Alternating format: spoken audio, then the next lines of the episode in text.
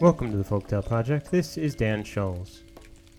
Today's story is a North American folktale brought to us by Charles Skinner. This is Agnes Surriage. When in 1742 Sir Henry Frankland, collector of the port of Boston, went to Marblehead to inquire into the smuggling that was pretty boldly carried on, he put up at the Fountain Inn. As he entered that hostelry, a barefooted girl of sixteen, who was scrubbing the floor, looked at him. The young man was handsome, well dressed, gallant in bearing, while Agnes Surriage, maid of all work, was of good figure, beautiful face, and modest demeanor. Sir Henry tossed out a coin, bidding her to buy shoes with it, and passed to his room. But the image of Agnes rose constantly before him.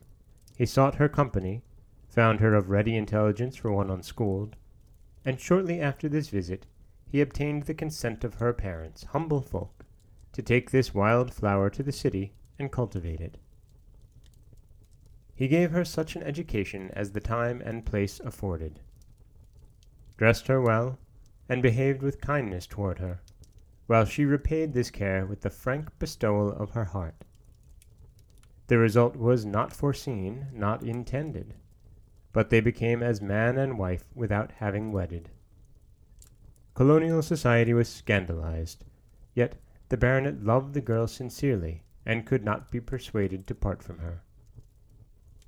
Having occasion to visit England, he took Agnes with him, and introduced her as Lady Frankland. But the nature of their alliance had been made known to his relatives, and they refused to receive her. The thought of a permanent union with the girl had not yet presented itself to the young man. An aristocrat could not marry a commoner.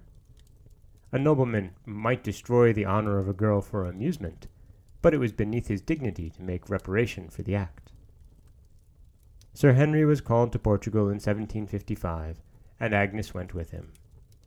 They arrived inopportunely in one respect, though the sequel showed a blessing in the accident, for while they were sojourning in Lisbon, the earthquake occurred that laid the city in ruins and killed sixty thousand people.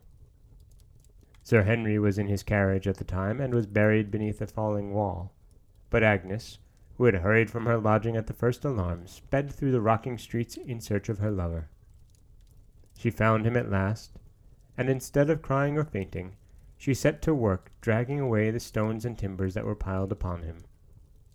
Had she been a delicate creature, her lover's equal in birth, such as Frankland was used to dance with at the state balls, she could not have done this. But her days of service at the inn had given her a strength that received fresh accessions from hope and love.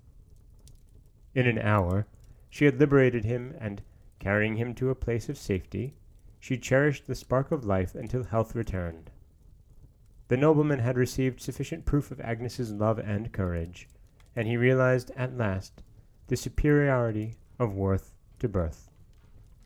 He gave his name, as he had already given his heart to her, and their married life was happy. And that is the North American folk tale of Agnes Surriage captured by Charles Skinner.